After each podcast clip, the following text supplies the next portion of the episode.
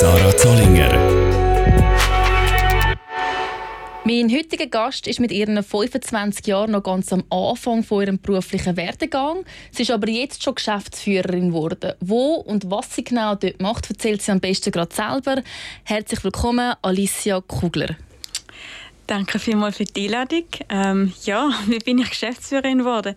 Ich glaube, bei mir war das ein mega fließender Übergang zwischen meinem ehrenamtlichen Engagement, das ich lange geleistet habe im Entrepreneur Club Winterthur. Das ist ein Start-up-Förderverein und wir schauen vor allem regional, dass junge Unternehmer und Unternehmerinnen ihres Start-up in der Regel können gründen und auch damit können erfolgreich werden, indem dass man halt sie vernetzen mit den Unternehmen, mit Investoren oder mit Mitarbeitenden zum Beispiel. Und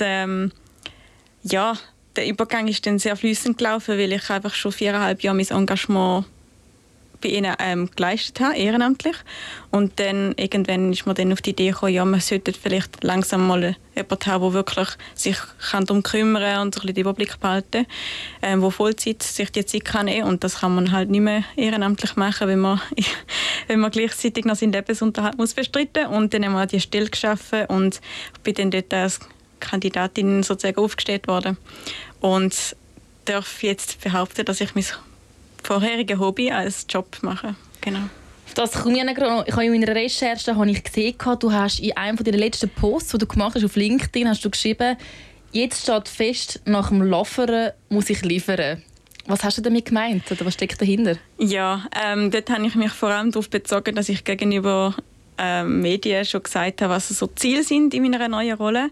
Und das immer so ein bisschen rausplagiert habe in dem Sinn. Also ist jetzt ein bisschen übertrieben gesagt, aber ich habe halt immer nur davon geredet, was meine Ziele sind und was wir jetzt erreichen wollen. Und um so ein bisschen legitimieren, dass es jetzt jemanden gibt, der gezahlt wird dafür.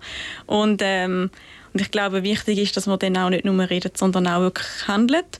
Und so ein bisschen PS auf den Boden bringt, sagen wir immer. Und ich fühle mich sehr in der Verantwortung, um das dann auch zu machen, genau. Du hast jetzt eigentlich gerade ein bisschen angeschnitten, oder? Du bist eben neue Geschäftsführerin vom Entrepreneur Club Winterthur. Eben bei euch dreht sich ja alles so ein bisschen um Startups, oder? Aber eben, du hast gesagt, du willst jetzt eben die Ziele liefern, du willst es definieren. Was ist denn dein Job genau? Oder was beinhaltet das für Ziele? Ich glaube, im Daily Business ist sehr viel Projektmanagement dabei, weil wir viele Events organisieren und ich muss schauen, dass alles rechtzeitig ist, dass alle wissen, was sie zu tun haben, dass das Budget aufgeht, also dass wir auch nicht mehr ausgeben, als wir einnehmen und auch, dass es gegen aussen bekannt ist, also dass wir halt dann auch genug Besucher haben zum Beispiel und dann gibt es auch viele Sachen, die so ein bisschen weniger weniger kleine Aufgaben sind, was dann wirklich darum geht, eben wir haben noch Praktikantin, die ich noch führen darf. Dann gibt es Sachen wie eben Vertretung gegenüber Partnern, gegenüber Stakeholder wie jetzt die Stadt Winterthur oder eine Standortförderung, also das Haus auf Winterthur. Und dann gibt es auch noch so Themen wie eben Sponsoring sicherstellen. Das sind sehr grosse Punkte, weil auch wenn wir sehr viel auf Volontärbasis machen, halt der Inhalt, den wir machen, ist denke ich wieder etwas, das Geld braucht. Wir können nicht eine Event-Location mieten, wenn wir kein Geld haben. Du hast ja Events organisieren. Ich glaube, einer der grössten Events ist ja die Start-up-Night im Winterthur. Wenn jetzt das so ein bisschen in der Schweiz einordnen, was hat das für eine Bedeutung? Oder was passiert in dieser Start-up-Night auch? Also mittlerweile dürfen wir sagen, dass es der grösste Event ist von der Schweiz im Bereich Startups. Und die Bedeutung würde ich sagen, es ist sehr gross, weil wir halt mega darauf fokussieren, dass wir das ganze Ökosystem zusammenbringen. Also wir bringen nicht nur Gründer miteinander zusammenbringen an diesem Event. Also das kann man auch machen wir einfach unter einem Jahr.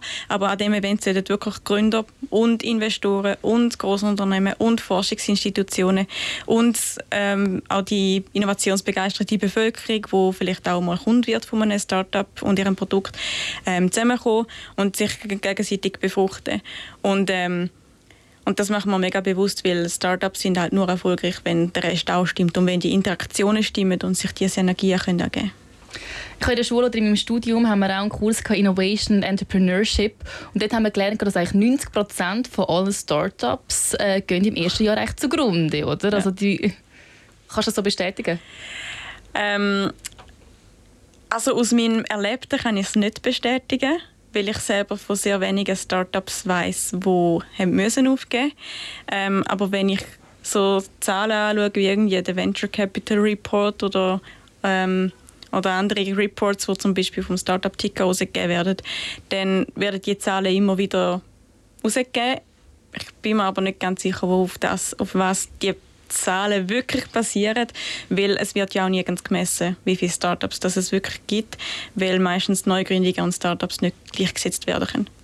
Und eben eigentlich eben mit eurer Arbeit oder eben mit so Events wie die Start-up-Night, wenn ihr eben verhindern, dass jetzt ein Start-up aufgeben muss? Oder kannst du vielleicht nochmal für jemanden, der das nicht so ganz greifen kann, nochmal ein bisschen genauer erläutern? Mhm. Also ich finde, du hast das recht schön gesagt. Ich glaube, was vielleicht noch vorausgeht, ist, dass man überhaupt schaut, dass es Leute gibt, die die Risiken eingehen und die irgendwie Lust haben, um etwas zu gründen und ihren eigenen Weg zu gehen und sich nicht einfach ohne die Option überhaupt zu sehen, einfach in ein Angestelltenverhältnis weggehen. Also wir wollen, dass es mehr Startups gibt und wenn es gibt, dass die dann eben erfolgreicher sind, dass, wie du sagst, dass sie auch nicht aufgeben müssen. Und dort ist viel über eben Wissensvermittlung. Also wir machen mega viele Workshops mit Partnern zusammen, die halt Expertise haben in diesen Themen, die relevant sind. Sei es jetzt irgendwie, wie finde ich einen Investor, wie mache ich einen Businessplan, wie komme ich in die Medien, wie finde ich einen Mitgründer und all diese Themen. Oder wie mache ich einen Aktionärsbindungsvertrag. Also es sind auch Legal-Themen, die mega trocken sind, aber irgendwie gleich jeder betrifft und niemand hat schon Erfahrung damit. Und dort ist mega wichtig, dass man dort die Wissensvermittlung organisiert für die. Und dann gibt es noch den anderen Teil, der so um Vernetzung geht, weil es ist im Business allgemein, nicht nur bei den Startups, mega wichtig, dass man Kontakte hat, die einem Türen öffnet, wo man Erfahrungswert kann austauschen kann. Und dort ist der grösste Mehrwert, würde ich sagen. Also ihr wollt eigentlich, dass es einen Start-up-Boom gibt. Ihr wollt vor allem auch, dass es das in Winterthur stattfindet, oder? Ich meine, Winterthur hat sich ja auch so ein bisschen in den letzten Jahren zu einer Start-up-Szene entwickelt, kann man eigentlich so sagen, oder? Ja. Dank euch, oder? Wir würden die Lorbeeren schon gerne auf uns übertragen. Also, ich würde schon sagen, also es gegründet worden ist ja der ECW 2017 oder 2016. Und ich glaube, viel vorher war da noch nicht viel umeinander. Und das, was es jetzt gibt, ist sicher zu einem sehr grossen Teil durch unser Engagement entstanden. Startup-Boom möchten wir generell in der Schweiz, aber wir wollen die Stadt Winterthur darin positionieren als eine Stadt, die besonders cool ist, um mit dem Startup zu sein, weil es da einfach viele Erfolgsgeschichten gibt, wo man dann kann sich austauschen kann, wo man von diesen Leuten lernen kann, wo man vielleicht auch Erfahrungswert hat, wo man auch all die Infrastruktur hat, die man braucht, wo man einen coolen Coworking-Space hat, wo der Vibe umeinander ist, wo man aneinander glaubt und nicht nur auf Risiken aufmerksam macht. Also wir wollen wirklich, dass die Startup-Stadt Winterthur Zukunft ist. Ist denn Winterthur schon so weit oder arbeiten die jetzt eben daran oder haben sie zum Ziel genommen, zum Winterthur zu dieser Start-up-Stadt zu machen? Also eben, dass ich sage jetzt mal, all die Faktoren rum sind und passen dann. Ich glaube, wenn man Leute fragt, welche Stadt ist in der Schweiz am bekanntesten für Start-ups, ist wahrscheinlich schon Zürich und Lausanne immer noch ein bisschen vorne. Aber man hört schon auch immer wieder in Feedbacks, dass Winterthur, ja, da läuft doch mittlerweile mega viel. Und mittlerweile, finde ich, ist Winterthur mehr der Place to go für Start-up-Themen. Also ich glaube, wir sind noch nicht dort, aber wir sind auf einem mega guten Weg dorthin. Und jetzt, ich sage jetzt mal, du selber, oder du hilfst ja Start-ups, oder zum erfolgreich sein oder zum Leute motivieren, zum überhaupt selber ein Start-up zu gründen. Wie sieht es bei dir selber aus? Könntest du dir vorstellen, mal selber ein Start-up zu gründen? Oder, und falls ja, hättest du eine Idee? Ich kann es mir vorstellen, ja. Ich habe noch nicht ganz so eine mega konkrete Idee. Ich kann jemanden ausschliessen, in welchem Bereich dass es nicht zensiert und in welchem Bereich dass ich es mir vorstellen kann. Eine ganz konkrete Idee habe ich noch nicht, sonst wäre ich wahrscheinlich schon dran. Und du hast ja gerade vorher, oder ganz am Anfang hast du gesagt, du hast dein Hobby zu einem Beruf gemacht. Ja. Was sind denn deine Hobbys oder was meinst du damit? Ja, weil ich einfach vorher das alles in der Freizeit gemacht habe, ohne dass ich dafür entlöhnt wurde, habe ich das auch vorher sehr als Hobby angeschaut. Und jetzt darf ich es immer noch machen und dann immer noch genau gleich Freude daran wie vorher, aber darf sagen, es ist mein Job. Darum ist das definitiv eine korrekte Aussage. Und was ich aber mega viel mache, ist ich mache viel Sport. Aktuell bin ich gerade recht angefressen im CrossFit. Und jetzt ist gerade High Season, also jetzt fängt die Wettkampfsaison an und das ist das erste Jahr, wo ich für Wettkämpfe mitmache. Ah, schön, auf das komme ich sonst gerne später nochmal zurück. Jetzt hast du ja gerade gesagt, du hast es vorher freiwillig gemacht, also eigentlich von der Volontärangestellten bist du zu der Geschäftsführerin geworden. Das ist ja sicher eine riesige Umstellung. Wie war das so für dich jetzt? Ja, also man kann vielleicht sagen, es gibt noch ein paar Zwischenstufen dazwischen. Ich war zuerst einfach normaler Volunteer, also als aktives Mitglied beim ECW. Dann noch in den Vorstand reingekommen, bin dort noch 2 Jahre und dann noch fast ein Jahr im Co-Präsidium und erst dann Geschäftsführerin. Also es ist nicht irgendwie so mega easy, einfach mal schnell.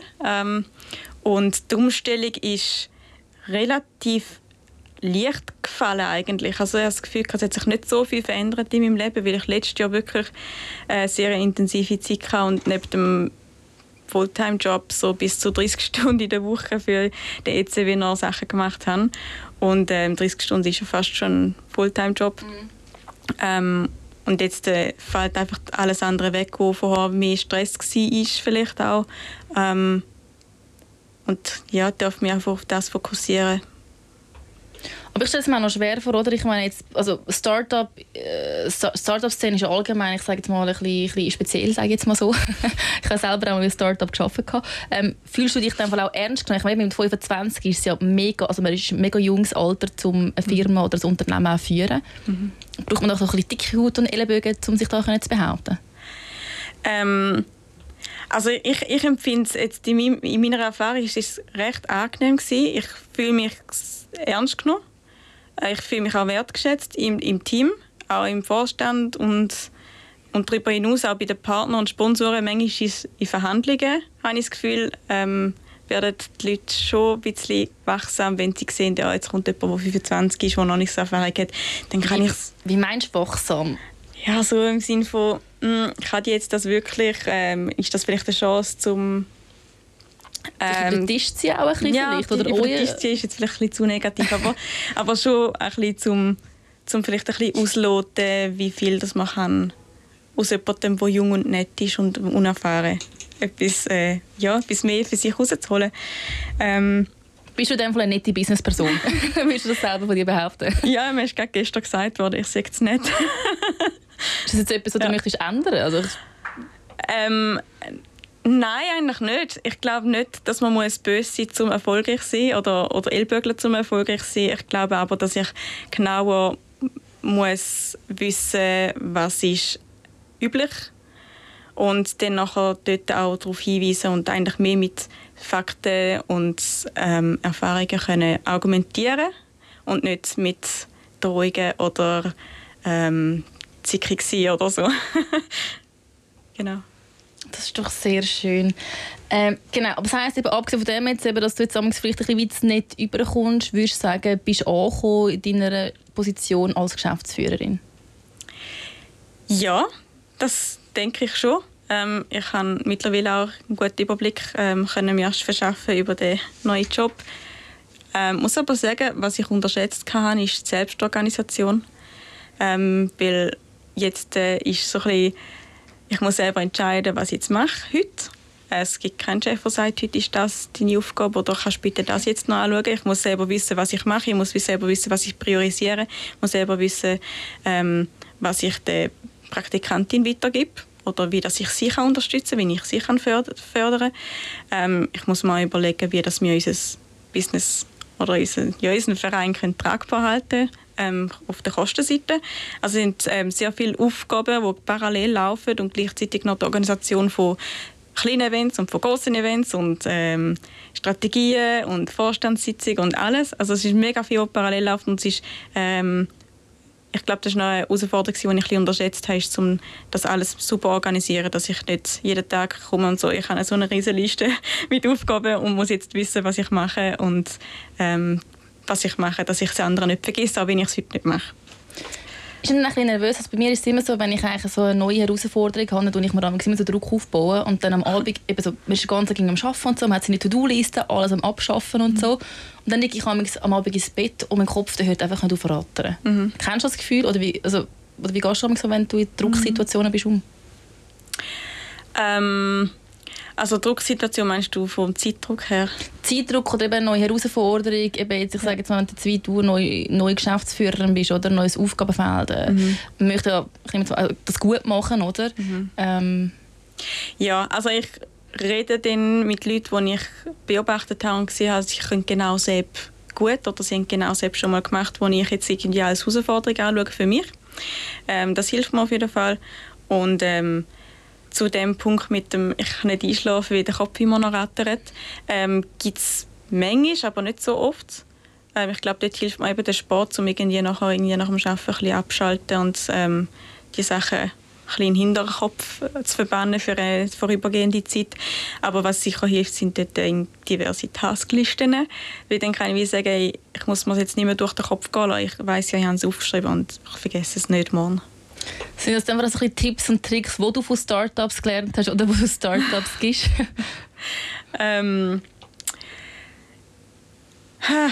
Ich glaube, also Fokus sicher.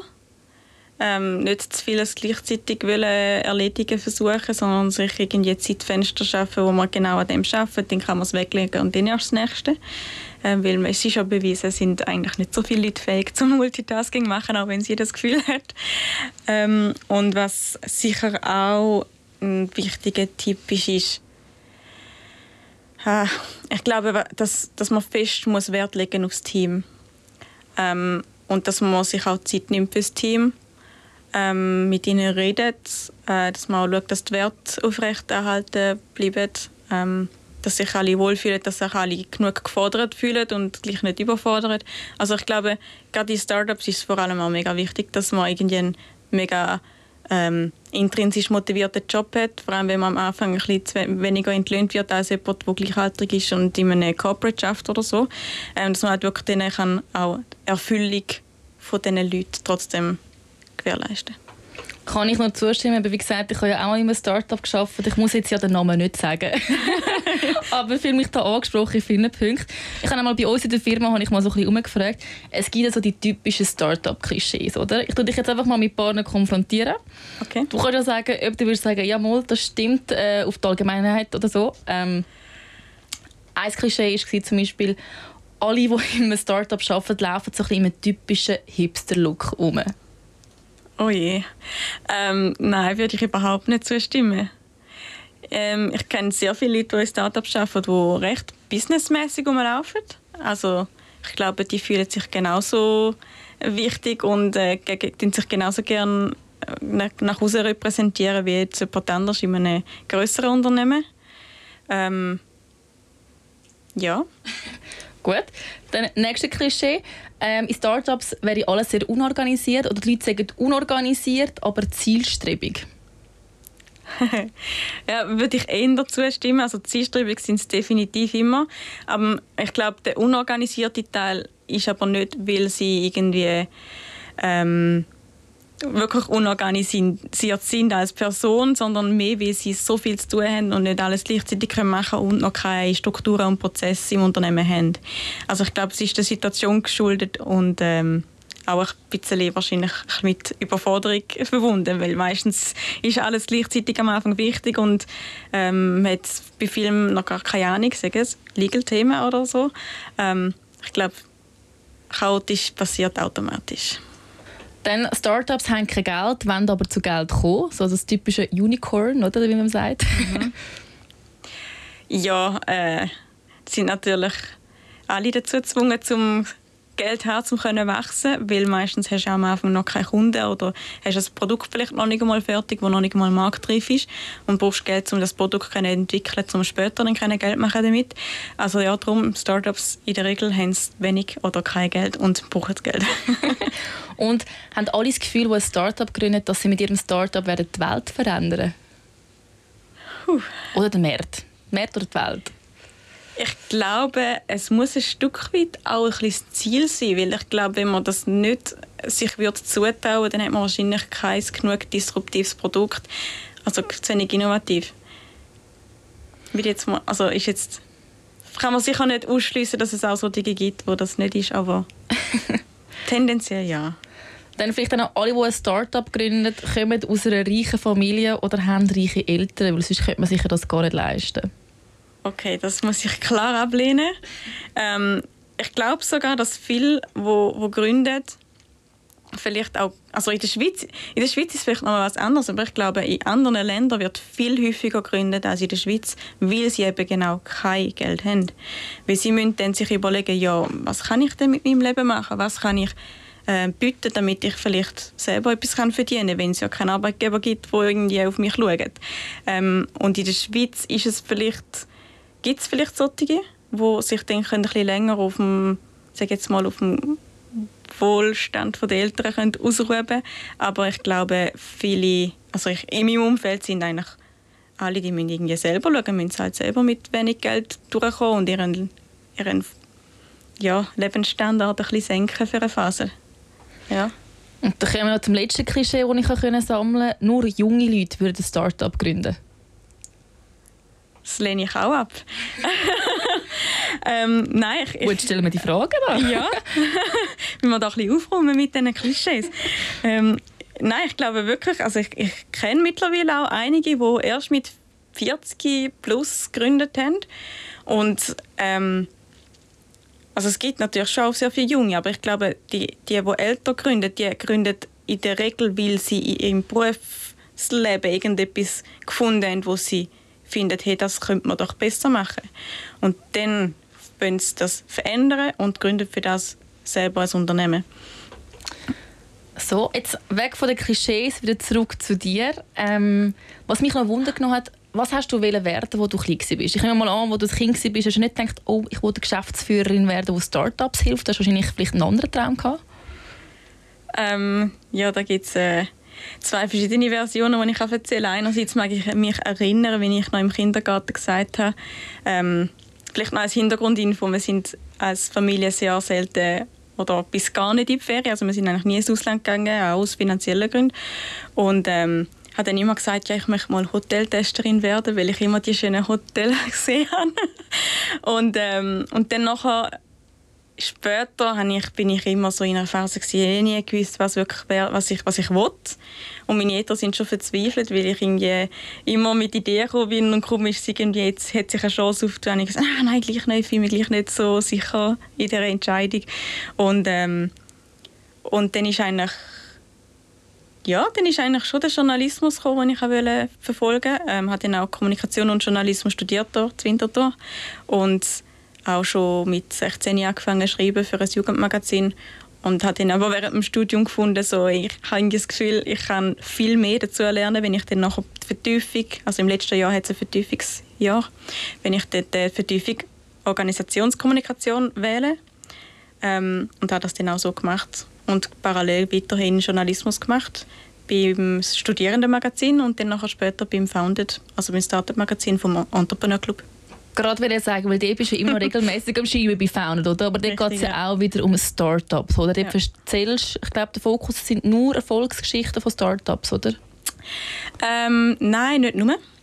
Aber wir erzählen natürlich gerne Erfolgsgeschichten, weil der Grundtonus in der Gesellschaft ist so eher so ein bisschen wie jetzt die Klischees, die du vorher erzählt hast. Von wegen alle 9 von 10 Startups fehlen. Und wir möchten dort eigentlich aufzeigen, dass es eigentlich gar nicht so ganz so extrem, also auf uns wirkt es überhaupt nicht so extrem, weil wir wirklich mega viel Positives hören. Und ich glaube, wir sind sehr tief im Startup-Ökosystem drin und täuschen uns da nicht einfach etwas in einer Bubble drin vor. aber wir machen auch sehr viele Interviews, wo es wirklich so ein bisschen darum geht, um Leute, die vielleicht noch nicht gegründet haben oder die noch am Anfang stehen, dass man Fragen stellt, die irgendwie zu Antworten kommen, wie ist man mit Schwierigkeiten umgegangen, wie, was hat man gelernt, was will man anderen für Tipps geben, was muss man vielleicht am Anfang als erstes machen, was sollte man nicht vergessen. Und dort kommen dann eben so Themen, wie du gesagt hast, oder? So Wert und Unternehmenskultur von Anfang an etablieren zum Beispiel. Das ist etwas, wo oft irgendwie nicht genug priorisiert wird, wo aber viele Gründer sagen, hey, das wäre mal noch was, wo ich im nächsten Mal gründen würde, von Anfang an machen. Ich glaube, bei Startups geht es ja immer darum, dass man etwas Neues erfindet oder einfach einen Markt, sage ich jetzt mal, möchte erobern, oder? Mhm. Wie bist denn du so ein bisschen als Person? Bist du auch jemand, wo sich immer neu erfindet, wo seine Vorstellungen immer ein bisschen anpasst, oder bist du dort eher so ein bisschen konstant? Also ich glaube, als Teenager bin ich sehr bei dem, was ich will, sehr hin und her gewesen. Habe ich auch vorher schon erzählt. Aber ich glaube, was meine Werte betrifft, bin ich schon immer sehr ähnlich gewesen. Also schon relativ früh herausgefunden, was mir wichtig ist und was mir weniger wichtig ist. Und bin dort sehr, sehr treu geblieben. Dann vielleicht gerade so ein bisschen zu meiner letzten Frage. Hast du eine Vorstellung, eigentlich so ein bisschen, also was ist dein Ziel im Leben oder was willst du als Mensch, jetzt abgesehen vom Arbeiten, so für einen Stempel, sag ich mal, der Welt aufdrücken? Jetzt kommen die grossen Fragen. Also, mir wäre es wichtig, wenn die Leute sich auch bewusst sind, was man erreichen kann, wenn man will. Und wenn man sich in etwas hineingrabt, auch irgendein Ziel wirklich konkret angeht. Und dass die Voraussetzungen, die man hat, zweitrangig sind, wenn man sich einen Weg zurechtleitet oder plant, wo man dann durchgehen will. Und was vielleicht auch noch wichtig ist, in dem ganzen Mental Health-Thema drin, was es gibt. Einerseits bin ich mega dabei und sage auch, hey, es passiert sehr schnell, dass du, wenn du grosse Ziele hast, dass du wirklich irgendwie nur noch am Hustlen bist und irgendwie voll nicht mehr auf dich selber hörst und vielleicht auch irgendwie, wie sagt man, Recovery, also die Erholung irgendwie ein bisschen zweitrangig anschaut. Und das ist eher ja, nicht so gut, langfristig gesehen. Aber was man halt auch muss anschauen muss, und ich finde, das ist so ein Punkt, wo dann in dem Mental Health Trend drin ein bisschen verloren geht, ist, wenn man immer denkt, oh, ich mache jetzt nur gerade so knapp bis so viel, wie es sich mega angenehm anfühlt, dann kann man einfach auch weniger erreichen, das ist Fakt. Und vor allem in einer Zeit, wo alles so schnell muss sein, oder? Es ist, Trends verändern sich, Technologie verändert sich, irgendwie Social Media verändert sich. Also es ist mega vieles, was sich verändert und man kann gar nicht mehr langsam und gemütlich sein und trotzdem noch erfolgreich vielleicht schon, aber vielleicht nicht so schnell vorankommen, wie man es gerne möchte. Und dort ist, glaube ich, wichtig, um sich auch bewusst zu sein, wir wären jetzt nicht an dem Punkt, wenn es nicht Leute gegeben hätte, die sich wirklich so fest reinbuddeln und unangenehme Zeiten durchstehen. Und ja, das wird auch in Zukunft so sein. Danke dir vielmals, Alyssia. Ich lasse das, glaube ich, gerade so stehen. Danke für deine Zeit und auch für all deine Antworten und dass wir mit Klischees aufräumen können. Ich hoffe, auch euch daheim hat es gefallen. Ich kann euch schon mal verraten, nächste Woche wird es bei uns lustig. Der Stefano Bollmann hat einen der bekanntesten Schweizer Komiker bei uns als Gast. Mir möchte ich an dieser Stelle gar nicht verraten und hoffe einfach, dass ihr einschaltet. Ich wünsche euch bis dahin eine ganz schöne Zeit.